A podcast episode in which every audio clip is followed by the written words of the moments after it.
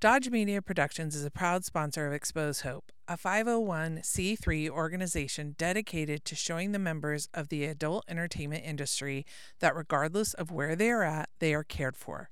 Xpose Hope provides gifts, resources, and time to individuals without judgment. Dodge Media Productions is committed to helping Xpose Hope to reach their goals of ending trafficking. You can support their efforts by donating today. Follow the link in the show notes. You're listening to Dodge Movie Podcast. Your hosts are Christi and Mike Dodge, the founders of Dodge Media Productions. We produce films and podcasts, so this is a podcast about films. Join them as they share their passion for filmmaking. Welcome back, everybody, to the Dodge Movie Podcast. This is episode 137, my all time favorite movie. of all time. The film, the year was 1990. I was a year out of high school, Mm-hmm. went with a girlfriend Mm-hmm. to see this new actress that I had already previously discovered in Satisfaction and Mystic Pizza. Mystic Pizza, right? Already had a girl crush on her. Mm-hmm. Julia Roberts and Pretty Woman. Pretty woman. hmm That's Right. all you can say. That's all I can say. So we watched this one for free on an Xfinity stream, which was a little, a bit of a bummer because they they edited out the one of the most Oh, yes. awesome scenes. So I would Right. not. It So- was it would have been worth it for us to pay the four dollars to see the actual version. But e- e- even if you uh, see a real version, you can go on YouTube and see the scene we're talking about, where one of my favorite comedians and dear personal friend Larry Miller is the uh, manager at the store, and it is absolutely wondrous. You're a powerful and sexy man. I knew that the moment you walked in here. Like uh, it, it was just absolutely wonderful. His performance as the obsequious, butt kissing, anything for a dollar. Ah, it was so good. Why did they cut that? I, I just I have no clue. someone from FX needs to answer. Yes. So Garry Marshall, actually, I think I think Julia Roberts was attached to this film. It was called Three Thousand. It was written by J.F. Lawton, who also did Pizza Man in '91. Do you remember that movie? Uh, it sounds vaguely familiar, but I don't think I saw it. I'm not talking about the porn version. 92's Under Siege and 95's Hunted and 96 Chain Reaction. He wrote all of those. I definitely saw Under Siege. If that's the one with Steven Seagal It that I'm thinking yeah. of. Yeah. Oh yeah. So he wrote this film. It was called 3000 and it was very dark. It was more realistic about Mm-hmm. the seediness of sex work and and probably Hollywood Boulevard and the activities that, you know, the illegal activities that took place downtown LA. So he was probably writing this mid to late 80s, and I think Hollywood Boulevard was a little sketchy back then. Yes. So he wrote that and she was attached because she was really a nobody. You know, she had done this Oh, little yeah. film, Mystic Pizza. Okay, whatever. Right. Wasn't a huge hit. She didn't get a ton of buzz. So she was attached and they couldn't find anybody to direct it. Whoever had it before, Disney got it. And Disney was like, okay, Garry, you direct this movie. And she was like, I went from having a job to not having a job. But the casting director liked her so much, told Garry, you need to have her play Vivian because she's amazing. Do you want to say something? It- yeah, I just love how that goes. That that meeting, like, ah, baby doll, we got the script. It's really dark. People die and have heroin and stuff. Who should we have directed? Right. Garry Marshall. Didn't he do Laverne and Shirley? like it, Yeah. it just it is so tonally different from what we know him for. Yes, I he- find that funny. Yes, we know him from um, TV's Happy Days, Laverne and Shirley, Mork and Mindy. Then he went on to do Overboard in 87, Beaches, and Great film. he had just finished Beaches before he did this one. and so it, it got Disneyfied. The script totally was changed. In fact, Jason Alexander, I believe, and Julia both told stories of they would kind of do what was on the script. Here's a perfect example. There's a scene where Edward comes in for a meeting and Jason looks down and he starts commenting on his shoes. Do you remember that scene? And kind of making fun of Edward for the type of shoes he's wearing. Okay. And so Jason said that Garry, and it's so hilarious because um, as I was doing research, Jason Alexander, Julia Roberts, and Richard Gere do an amazing Garry Marshall impression Oh, that yeah. I am not going to do right now because I won't do it Oh, justice. Oh, I can't do it well at all, but I think everyone wants to. There's something about Garry that just demands you Well, I think you him. spend time with him and you can probably do it better. Right. So maybe Sure, I sure. should have Practice. spent prior to this podcast instead of watching my reality shows, watching Garry Marshall interviews, and maybe I could have done it. Fair enough. But basically, he calls Jason over and he says, comment about his shoes. Just kind of play around and comment about his shoes. So Jason's like, what? And he goes, yeah, yeah, trust, trust me, trust me. So there was one line of dialogue from the script that Jason delivered, but then the most part, he's just busting his balls about his shoes. And Garry goes, yep, cut, moving on. And, and Jason's just like, wait, what about the other lines in the script that we didn't say? And Garry was just like, it's okay, we've got it. And so all of them reported that he would do this. They would, Julia said they would do a funny one, do a serious one, do an angry one. Okay, cut, moving on. And he was like, when we finished that movie, we were just like, there's no way a movie is going to be made. Right. We didn't get enough stuff. right. It was just a mismatch. Oh, and But Garry had it all in his head. And so I believe it was after the shoe one, Richard Gere said, See what I told you? Or something like basically, he's a genius. Like, just listen to what he says and do what he says. okay. And look, this is like an amazing movie. After having spent three months editing, that causes me conniptions to think about. Just oh, wow. I Yeah. mean, what trust in your entire crew that you could do all these different takes and then there's one in there that you're going to be able to use to tell the story you need to tell. Yep. So he compiles a cast of Richard Gere, Julia Roberts, Ralph Bellamy, Jason Alexander, Laura San Giacomo, Amy Yasbeck, Hector Elizondo, and your aforementioned Larry Miller. Now I mentioned Hector. It's so sweet. I believe Garry puts him in every movie. I thought so, yeah. And in this one, the budget didn't warrant apparently Hector's salary. And so Garry paid Hector's salary so that he could be in this movie. And he paid it out of his own pocket. And then eventually Disney relented and repaid Garry the money. Oh, well, it was a good choice. I, think this is a fantastic role for Hector. Yeah, somebody, I can't remember who it was this morning when I was watching. I believe it was one of the producers said every single person in this film is necessary. There is not one character. He says even the elevator operator Yeah, yeah. is a necessary character for this film to propel it. Like there's no wasted background. You know what I mean? I'm saying like there's no wasted like side carry, supporting cast. The DP was Charles Minsky. He did 86's The Hitcher, 95's Congo, and 2000's Almost Famous. It was filmed in and around all over Los Angeles. The Las Palmas Hotel, where Vivian lives, the Regent Beverly Wilshire, where she ends up staying with Edw- Edward. Rodeo Drive is a huge character in this. The LA Equestrian Center and the Opera House is actually in uh, the Natural History Museum. It's not in San Francisco because in 89 there was an earthquake and it blew out all the windows of probably the Davies Hall where they would have gone. On the USC campus, they used the Natural History Museum. The Biltmore Hotel and the W Hotel also were locations for filming. Hmm. The synopsis of this film is a man in a legal but hurtful business needs an escort for some, some social events and hires a beautiful prostitute he meets only to fall in love. okay. That's the synopsis. That's the synopsis. yeah. Yeah. Taglines are Who knew it was so much fun to be a hooker? Ugh. Yeah, that's a bad tagline. That is so bad. that is so bad. Okay. Uh, or the other one is she walked off the street into his life and stole his heart. Okay, that's closer to Hooker with a Heart of Gold, but uh, Yeah. Why don't you kick us off with a pickup line and I'm going to give you some more facts and trivia about this film. you know what they say? It's all about money. Hmm. It's uh, delivered by some random close up magician at the party. I don't think we see their face. No, we don't. I felt like the voice sounded like Ricky Jay, and it could have been. It's just a rando, but I thought that was actually, it it conforms to my theory. Yeah, and this movie, I so I've heard a couple different thoughts. So right after the 80s, which was all about consumption and Greed Wall is good. Street and yeah, greed and it's all about what you wear and what you drive and where you live. That's what makes who you are.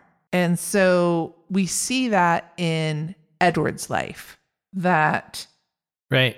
that's all those people kind of care about, especially his horrible quote unquote friend Stuckey, right? Yeah. Why why do you get the penthouse if you're afraid of heights? Because it's the best. Right? hmm And we're talking about corporate raiding. That's the business that Edward is in. yeah, horrible. Yeah, exactly. Horrible. Well, and actually, you you see that right. The Bellamy character, it's fairly directly drawn, where he's like, "Yeah, I don't care about me. I just care about the people that work for me." And then uh, Philip Stuckey, played by Jason Alexander, who I can now not see George Costanza in the role, but that's not important right Yeah. now. And he says, "Oh yeah, don't worry about him." And just the way he says it, you're like, "Yeah, you're gonna lay him all off tomorrow, right?" You just Right. know that that's that's kind of and I don't know if it's realistic. Edward's kind of face turn where he suddenly decides he's going to be a good guy. But boy, the audience, we bought it, right? We wanted the super rich corporate raider Carl Icahn to find a heart somewhere. It's like the Grinch, mm-hmm. right? You want him to find a heart. And when when we first meet Edward and he's trying to explain to Vivian what he does for a living, it he very much makes it sound almost I don't know, like playing Legos or something. It's just like, Right. well, yeah. I just buy these parts and then I take them apart and then I, and then I sell off the parts and like he's so very matter of fact that these corporations he's devoid himself of the idea that that these are people and lives and Right. incomes that And- you're dealing with. And I love Vivian's like, so you don't make anything, you, you don't do anything, you don't create anything? No. so yeah, it's a, a good point. Versus her profession, which in this film, I'm going to say, in this film, not in reality, Right. but in the bounds of this film, hers is, you could say, that very first night, she brings him comfort. She brings him entertainment. She brings him joy. And I'm talking about when they were just having like the carpet picnic. Right. So, yeah, I, I want to be clear that I don't believe that it is impossible for a sex worker to be a healthy human being doing like just a job for money. I think here in the United States, that's more difficult than some places. And certainly working on Hollywood Boulevard, I think most of those people probably have a lot of other traumas and things that, that don't really sustain that. But for the purposes of the film, right, by the premise, by the bit, yes, she is serving the escort role. And by that, I don't mean euphemistically for sex worker. I mean, she was fulfilling that role of being someone who would, yeah, give him a, a companion and also, uh, you know, a certain, I guess you would say maybe appearance or it, it checked the boxes for certain kinds of events. It would look weird, I guess, maybe to some people if he wasn't there with someone on his arm. And uh, so, you know, yeah, it's it's tough for me, and it has been since I first saw this film that I like her character and the role her character plays, but I don't know how realistic that is for people in that industry in the United States right now. And they try to show us some of the realism because the opening scene, I think before we even meet Vivian, we see that I can't remember if, but a woman either jumps or is killed, or basically we know we're passing by a body because in all the times I've watched this film, Yeah, I've- we never noticed this. I this is amazing. I never discovered that the detective is Hank Azaria. Yes. And I always saw the, you know, the lady that's taking a picture as if it's part of, you know, just kind of what you see in LA. And she's a tourist and and right. he goes, Where are you from the LA Times? And she goes, No, we're from Orlando. and that's Hank Azaria. I never ever and this is, and I, I th- love Hank Azaria. I think this might be pre Simpsons even. Yeah, I bet this was very because he was all I mean, he is credited, but Yeah. Oh, he's credited. but never like and the film with Hank Azaria. Like, Right. never, but like, you're right. Uh, you have watched this many more times than I have, but I've seen this film many times myself, and I never once recognized him. Isn't No. that amazing? So we do see that that Skinny Marie died, and then Kit uses their rent money to go buy drugs. So we Mm-hmm. they they verge on the on the edge or the bubble of the Right. negative side of it. Right. And I, I think there's a you know a recurring narrative plot line about how Edward is perhaps more of a prostitute than she is, in that he's only doing it for the money. He's not doing it for the love. Although I think prior to meeting him, she was not particularly in love with any of the people she took money from. Right. But that's not important right now. So it is, in that sense, it's problematic because I do like the film, but I worry that it maybe glamorizes something that's pretty tough Not- lifestyle. That's not glamorous. At all. yeah. So, a couple of little notes about acting and casting. Julia Roberts and Richard Gere were 18 years apart. They were 40 and 22 at the time of the filming. Actually, I know Julia was actually 20 because Garry, in between scenes, brought out a cake and she turned, or maybe she was 21 and she turned 22. I- That's maybe what it was. That's why it sells one of our favorite lines in this film. He's not really my uncle. They never are, dear. Yeah. I love that line. So here's a little bit of a total full circle that is pretty hilarious. I Okay, think. all right, For let's you and I Yeah. and this film. Okay. So Garry Marshall reunited with Julia Roberts, Richard Gere, and Hector Elizondo, and Larry Miller, your favorite, in Runaway Bride, which included Joan Cusack who you said famously on our after our first date that I maybe looked at and I took great offense because in my mind I was thinking 16 Candles Joan, not today's Joan. right, right. And she, uh, amongst many actresses, were were considered for the role of Vivian. Oh, wow. film. Isn't that like a crazy like full circle moment? Right. And it's also interesting because speaking of kind of for full circle or those connections, Larry Miller was considered for the role of George Costanza before Jason Alexander was cast. Right. And Jason almost didn't make it getting cast in this movie because Garry didn't want him in it. He didn't see, he knew about the fight that was going to need to happen at the end. Right. And he said, not my words, these are Garry Marshall's words. yeah, so sorry, sorry, Mr. Alexander, that we're just reporting. Oh no, this Jason knows this story. I'm apologizing because it's an offensive. Um, uh, Garry said it would seem that Edward was beating up a midget during their fight scene, so he Oh, didn't like Garry. yeah the the height disparity. So the casting director put Alexander on a pile of phone books, and then when they were in similar shots, obviously probably Apple boxes. So Right. That's fascinating. I wouldn't have considered Jason Alexander short per se, but I mean, shorter than Jerry Seinfeld. But Jerry, isn't Jerry a six footer? I think so. Yeah. Anyway, so I'm sorry, Mr. Alexander. Apparently, you're shorter than I remember. Maybe he spends this- a lot of time on Apple This boxes. is I don't a know. really tough role for Jason because because his Oh, yeah. character, you know, accosts uh, Vivian. He said women walked up, women have stared at him like like you know daggers. Hatred. Yeah. Uh, women have said, "I don't like you." He said one woman walked up to him in the airport and hit him, and then Oh. um, he's been spat on. Oh, I know it's like people. It's just a it's just a role. It wasn't like he said, I hit women in my spare time, so I'm qualified for this role. He's just an actor. Right. I loved this Garry Marshall story. Richard Gere started off acting and he was being a little bit more active in his role, like I think gesturing and stuff. And Garry took him aside and said, No, no, no, Richard. In this movie, one of you moves and one of you doesn't. Guess which one you are. That sounds like a Garry line. I know, I, but not at all with like a, a New York accent. Right, like but I, I. I, love that. Guess which one you are. I know. I really he sound this was Ralph Bellamy's final film before he Oh. went on to the the great beyond. Uh, The he Green Room in the died Sky? in 91 at the age of 87. Which is, I think, again, a little bit of a movie connection because this could be considered a romantic comedy by by many. Oh, and yeah. Ralph Bellamy is famous for uh, originating the role of the Bellamy in romantic comedies. What a beautiful bookend. Yes, to his career. I wonder if he saw that irony. No, this is definitely a romantic comedy. I mean, not only Yeah. is it labeled as much, but that's Well, his love for her transforms him. Uh, male and female gazes. I don't.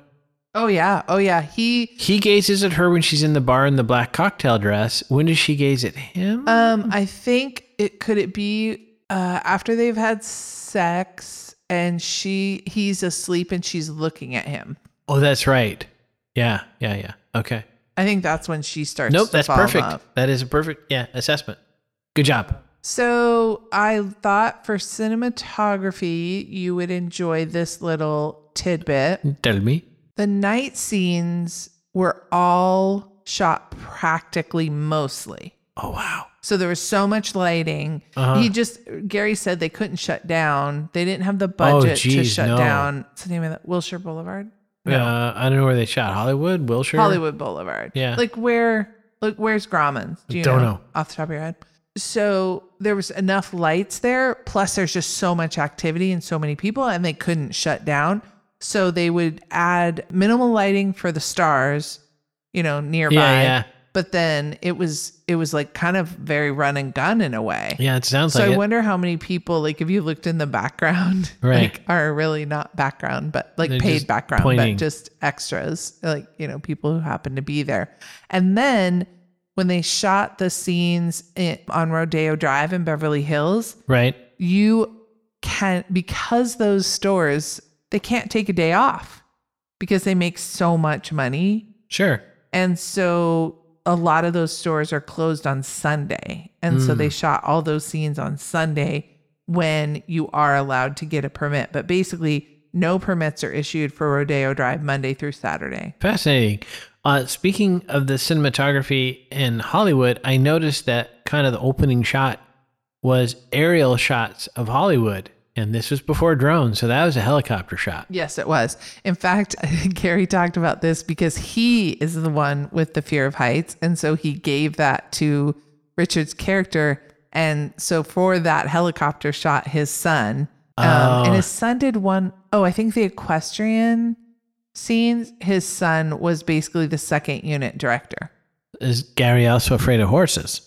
I don't know. Yeah. I can't remember why, but I remember him saying that his son did the Yeah. equestrian. Uh, he was tired. He just sent the boy out. Yeah.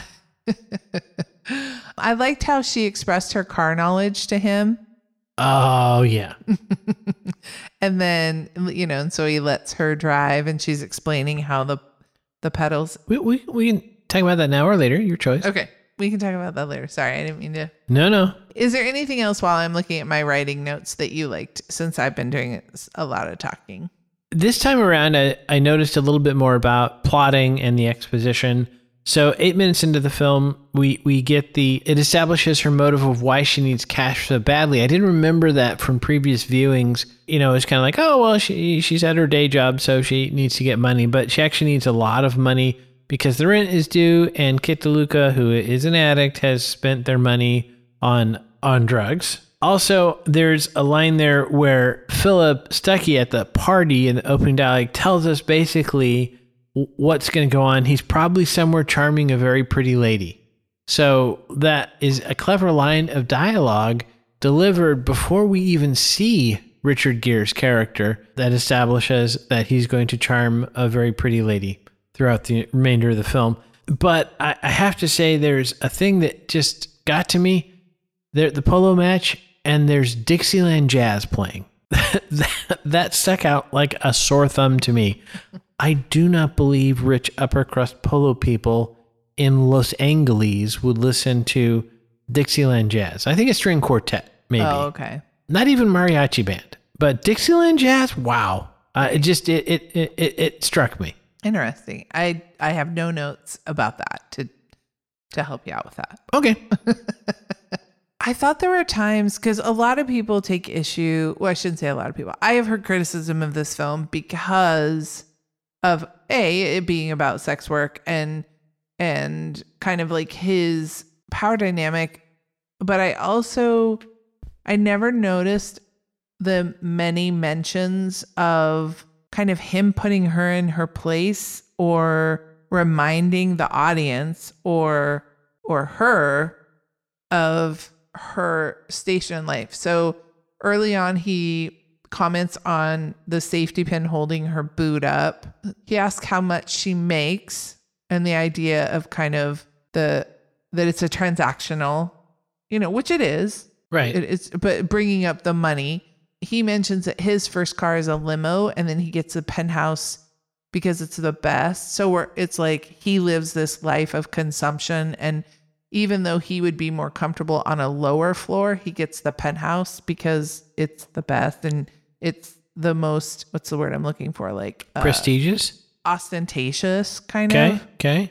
And then she says, I slept so good, I forgot where I was when I woke up. And he says, Oh, occupational hazard. So it's like he's constantly reminding her of what she does. And I never really noticed that. I thought they were just kind of funny lines instead of, Yeah. Uh, I'm not sure I completely agree with that take on it. I I would say there is definitely parts where he is teasing with some of of these lines at some point near the end, but more importantly, that's how he deals with everyone. Like, I mean, that's the whole point of his character. His his journey is going from that money is everything transactional. He sees a company as, oh well, if I cut it apart, it's worth more money. So he doesn't see it having any intrinsic Right. value of its That's own. That's what I'm saying. Everything is a, a transaction to him. yeah. Yes. yeah. That is true for most of the film. And then, and you're right, he is very charming. I think that's why Garry approached him and went to him. Like, there's the scene where he says, or she says, You're late. And he quips, You're stunning. And she says, You're forgiven. And it's just sweet, like you said. The kind of- banter. yeah. That reminded me a little bit of It Happened One Night with the speed, the pacing of how they deliver the dialog Mm-hmm. It was interesting, kind of related to the transactional part, but getting back to that great line, guess which one you are. Gere, as an actor, I know his face does show emotion, but in this film, he is very still. Mm-hmm. Not just his body, but his face and emotionless. So I think that all kind of to me it it he it was a great acting choice I think because it's of a piece it, he seems like that heartless character. Well, and and yes, and I just saw in my notes later on in the film, and I think I think this is after like they take the bath together, and so they have sex, and I think that's the first time that they kiss on the lips, which was in it was a boundary that she set because she, into her that felt more intimate and Right. and so he says, You and I are similar. We both screw people for money. And once again, that was just another time where I felt like he was kind of like reminding the audience and her of who she is and comparing it to kind of like who he is. Well, in that case he's very directly saying they're the same. But, and you brought up that he's cold. And if he was raised, like let's say by governesses or Right. whatever, and he was driving in limos, so like his mom's not driving him to school, the limo driver is. I think people tend to, I guess, when you don't have like those touchy feely people around you co- coming up, they're basically employees raising you. Sure. You probably do lack that emotional connection with human beings. Yeah. Yeah. And you do view everything as like, oh, you're just my employee, you know, my parents' employee or whatever. Right. So there's a lot of opportunity for us to talk about costumes in this. The necklace that she wears when they go to the opera really cost, it was real and it was valued at $250,000. And so while they were filming, a security man from the jewelry store equipped with a gun was standing directly behind the director the whole time that scene was going on. Hmm. The red coat that Vivian wears was bought for $30 from a movie usher in the street shortly before filming. It's so funny because you just think of these, you know, like we've watched all these BTS and different things, and the costume designers are pouring over and we see drawings and all this Right. stuff. And then to find out that, oh, we need her to be a little more covered. Run Right. in that movie theater and go buy the right. the coat off the usher. that guy looks good. Get get his coat. And then the off the shoulder gown that was a that she wore while she went to the opera was originally supposed to be black, but the costume designer Marilyn Vance thought it was too boring and so made it red, which I think was a good call. Yeah, because her hair. That's when we first see her r- red wavy hair is with that dress because before then she had that Carol Channing wig on. Right. And when he sees the wig, it's like I th- I felt like he looked at it and she's laying in bed and her hair is like tousled Yes. and he I felt like I mean, I think we realize she looks better. Yeah, that shot is classic Hollywood gorgeous leading lady, like soft lighting. Oh my gosh, it's just like she was very kind to the cinematographer apparently, but that was a great shot. So anything else in costuming that you took note of? Well, um, also the the the black dress I mentioned the the cocktail dress, and it looked like it had a little bit of of a choker part to it. But I thought that I don't know if this was, but was that a callback because of the necktie? At one point, she helps him with his tie. And then at another point, she's wearing nothing but a necktie, waka waka. So I didn't know if that was, again, bringing that back. I noticed that Edward always wears a waistcoat, so he would be a three piece suit guy. And I don't follow fashion that well. In 90, would that be considered like a little stuffy, too conservative, like an old person? Or would that be considered a power move? I don't know.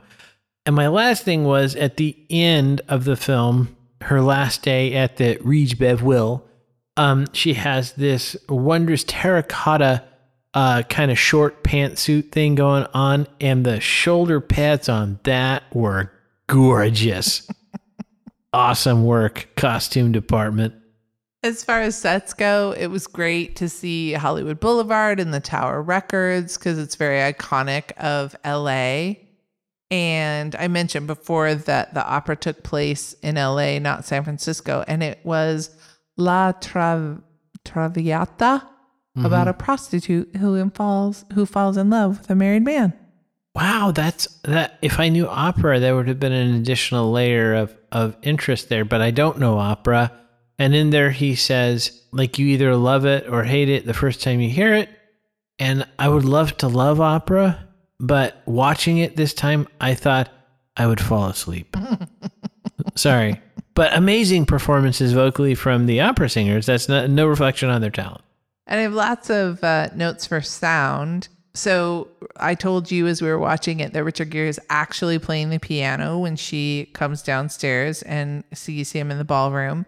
And it's a piece that he composed. And you Very asked impressive. about the piano keys. And according to the director's commentary, the piano key sounds that are made during the lovemaking scene on the piano had to be dubbed in because the actual keys that were randomly hit by Julia and Richard made the scene sound like such a discord Oh, okay. discordant sound that it was unable unusable in the actual movie. okay, I can see that. One of the one of several films in the 90s or in the 80s that were after a famous song played over the end credits like Stand by Me, Stand and Deliver, Lean on Me, My Girl and There Goes My Baby. Were all in the late 80s early 90s Right. and then Pretty Woman. Because this one originally they wanted the Van Halen version. I didn't know that they yeah, sang yeah, yeah. David Lee Roth era. He did a Pretty Woman.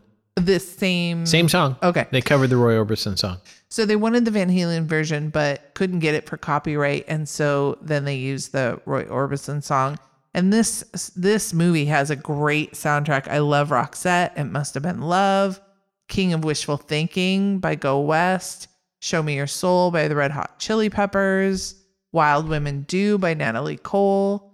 I mean, it's just no explanation by Peter Cetera. Like big 80s acts. Yeah, I think this uh, soundtrack was popular. Yeah. All right. Any head trauma in this film? well, there's two famous bits of head trauma. Uh, Phil slaps v- Vivian upside the head in the penthouse, and then right after that, Edward punches Phil in the face. So apparently, in their tussle, Richard Gere got hurt because if you notice, he moves his tongue around the inside of his mouth right after him and Stuckey go to blows, and apparently he knocked a crown off the molar during that scene. Right. So apparently, Jason might be short, but he's got a good right hook. he does. and then um, lots of smoochies between Edward and Vivian. Smoochy, smoochy, smoochy. Yeah, um, lots of smoochies. Uh, in particular, what I think is noteworthy is she first kisses him on the lips while he is sleeping after he takes a day off for the first time in forever. And then, of course, the last smoochy when they're on the fire escape is noteworthy. I love it. It's one of my very favorite lines of all films. He says, What happens when he climbed up into the tower and rescued her? And she says, She rescued him right back. Yeah, it's a good line. I love it. I don't think that was in the original dark script, though. No, no. The ending in the the first script was he she says she loves him. He says he doesn't love her, and he takes her back and drops her off, gives her the money. She's so hurt. She throws the money back in his face. He slaps her, kicks her out of the car. So she's dejected and broke again. And she goes up to her apartment where Kit is ODing. Right. Happy Disney film. Thank you, Garry Marshall. Yeah, he, he turned it around for oh us. my gosh, I'm so grateful. All right. How about a driving review? Okay, so um, that silver 89 Lotus Esprit shows that Philip has both money and taste. If he just had money, he would have had some other car. But uh, Lotus, he's obviously got taste. Okay, so I have. I can explain that. uh, okay, explain away. Filming commenced in 89, but was immediately plagued by countless problems, including issues with space and time. This included Ferrari and Porsche, who had declined the product placement opportunity of the car Edward drove. Because of this, they did not want to be associated with soliciting prostitutes. Lotus Cars UK saw the placement value with such a major feature film. This paid this gamble paid off. Esprit sales tripled between 90 and 91 and the company supplied a silver 1989.5 Esprit SE which was later sold. Yeah. So that's that that's like a, a legit sports car. It's not necessarily for just a, a rich guy. But it could have been a Ferrari or a Porsche. Could have been. They lost their chance. But here's the problem. So there's a recurring bit that he's not so good with a manual. Okay, the Lotus is not a consumer car. Its clutch is going to have a really stiff bite. If he Is it a H? Uh, it is an H pattern as she mentions, although strictly speaking an H pattern could be first top left, could be first bottom left. So that, that doesn't tell a whole lot, but he wouldn't have been able to drive it at all or he would have been able to drive it perfectly. I mean, there's no in between. That car is way way too much of a sports car for somebody who doesn't know and with the noises they were The mentioning grinding gears. yeah, it doesn't have a synchro mesh transmission. He would not have been able to get anywhere if he couldn't drive it properly. Now, once she gets in there, mad props because Vivian does not short shift, which is awesome. So uh, credit to her. I, I'll give her that. Is good car, and and uh, she actually drives it well, or whoever they put behind the wheel. I don't know if that's Julia. If it was, uh, very impressive. There's a shot there on when they go shopping on Rodeo Drive at first. And the car that they show driving through is a black 87 BMW 325i convertible. I don't think that would be impressive back then on Rodeo Drive. Not that it wasn't a nice car, but I just don't think that would be impressive. People of conspicuous consumption, that's more like the car you buy your daughter to go to college in. It, it wasn't that. That was a big deal. I thought of all the cars that you see in the background later, that was an odd shot for them to pick to say this was an expensive place. But I thought it was very interesting because the hotel, the Reach Bevwell, drives him around in a silver 84 Cadillac Fleetwood limousine. But earlier on, she mentions that she grew up around a lot of American muscle. So I thought that was a nice callback, a, a big GM vehicle. And uh, for the people who lived through the late 80s, you'll notice uh, through the rear window that winged cell phone antenna that was common for a few years there. And I remember people would buy just the antenna and mount it on their car. They had no cell phone, but they would mount it because it looked cool. Because, yeah, it was important to look rich, right? Yeah, back in the 80s Yeah. it was. So it's interesting you bring up that silver limo because you mentioned after we watched this that you thought you remembered a continuity issue with the limo. Yeah, at the very end. And it makes sense because I told you as they were making this, Garry was making all kinds of decisions and changes. And so I think early on in the film, Silver was fine, but he realized that the ending that was written in the script wasn't a good ending. And he he realized he was making a fable. And if he was making a fable, it needed to have a fairy tale ending. And she mentions, I think, in dialogue, a white horse. Yes, it's, it's a it's a dream, I believe, or a fantasy that she had when she was a kid. That the guy rides up on a white horse, and so he realized I need Edward to ride up on a white horse. How can I do this in L.A.? And so it was the white limo. It's just unexplained why Gordon Gordon Yeah, the limo driver. The limo it's Gordon. driver drove the silver limo through the whole movie, but then, you know, and so I feel like you could even say you wouldn't have to explain it, but Edward's so rich, he could just he remembers the story and so he's like, "Gordon, do you have access to a white limo or get me a white limo?" Like that he could he has the funds to do that.